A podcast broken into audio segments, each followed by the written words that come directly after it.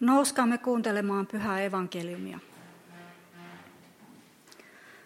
Kun Jeesus tuli lähemmäksi ja näki kaupungin, hän puhkesi itkuun sen tähden ja sanoi, kumpa sinäkin tänä päivänä ymmärtäisit, missä turvasi on, mutta nyt se on sinun silmiltäsi kätketty. Vielä tulet näkemään ajan, jolloin viholliset rakentavat ympärillesi vallin, saartavat sinut ja käyvät kimppuusi joka puolelta. He murskaavat maan tasalle sinut ja sinun asukkaasi. Sinu ei jätetä kiveä kiven päälle, koska et tajunnut etsikkoaikaasi. Jeesus meni temppeliin ja alkoi ajaa ulos niitä, jotka siellä kävivät kauppaa. Hän sanoi heille, on kirjoitettu, minun huoneeni on oleva rukouksen huone, mutta te olette tehneet siitä rosvojen luola.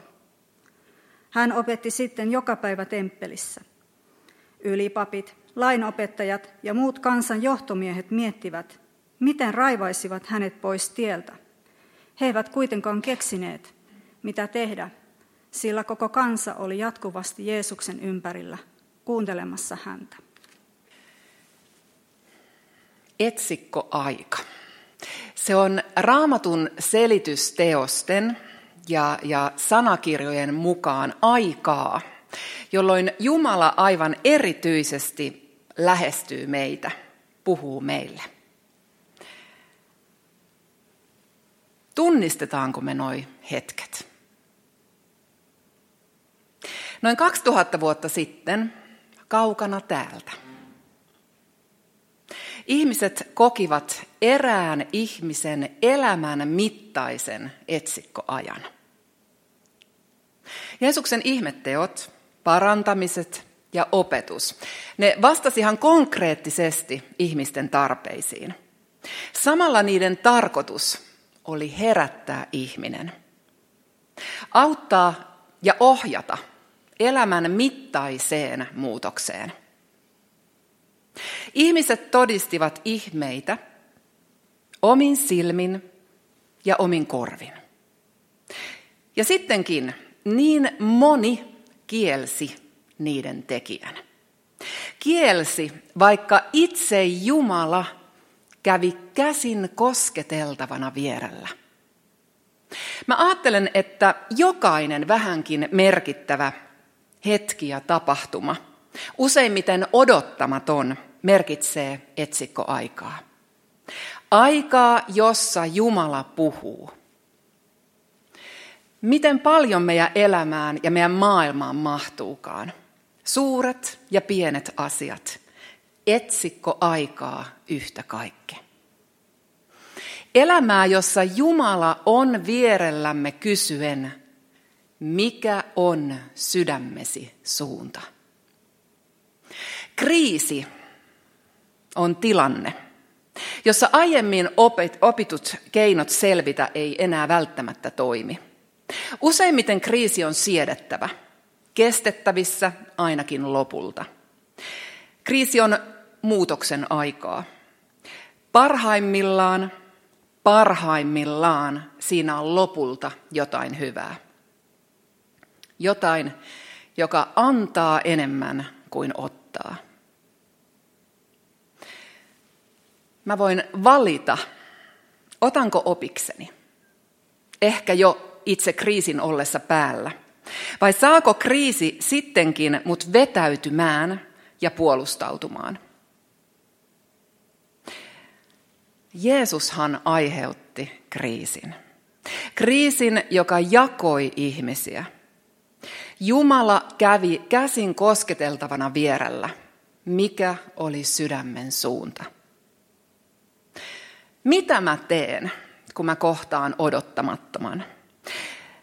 Kuuntelenko? Kysynkö, että onko tällä joku tarkoitus? Pyyntö tai kehotus muuttua? Vai jatkanko sittenkin niin kuin ennenkin? Puolustaudunko? Vetäydynkö itseeni sulkien mahdollisuuden muutokseen? Tässä päivän tekstissä Jeesuksella on päällään kriisi itsellään. Itkien hän katsoo pyhää kaupunkia, näkee ihmisen turtumuksen. Raivoissaan hän kohtaa kaupan kävijät kovuuden. Voi vain kuvitella hänen hurjuuttaan tuossa hetkessä. Syvää surua ja voimakasta aggressiota. Niitä tunteita, jotka on meille ihan jokaiselle tuttuja. Ja sittenkin seuraa jokin hyvä. Tämä kriisi tässä hetkessä muuttuu uudeksi aluksi, puhtaaksi pöydäksi. Vaikka suru söi, vaikka raivo vei, vaikka kaikki näytti jo menetetyltä, on hän sittenkin kohta tässä. Kuulijoiden, Jumalan vastaan ottavien ympäröimänä. Antaen mahdollisuuden aloittaa alusta. Myös itsensä. Miten me kuulisimme Jumalamme äänen? Myös niissä hetkissä ja tapahtumissa, jotka ovat mukavuusalueemme ulkopuolella. Miten ymmärtäisimme, on mahdollisuus oppia aloittaa alusta. Onko maailma, ovatko yhteiskunnat oppineet menneestä? Onko itse oppinut elämässäni, elämästäni, ottanut vaarin siitä, mikä on koetellut, tai siitä, minkä olen saanut ja saan lahjaksi? Olenko ymmärtänyt muutoksen tarvittaessa?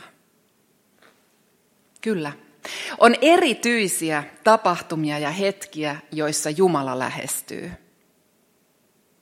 Samalla Jumala on tässä. Armo ja toivo on tulevassa, mutta se on juuri nyt, juuri tässä. Niin kuin Hannu tuossa alussa sanoi, Jumala on ajaton ja se aika täyttyy juuri nyt. Jokaisen hetken ja ihan jokaisen kokemuksen mittaamaton arvo.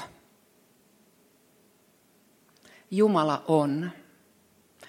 Jumala puhuu nyt.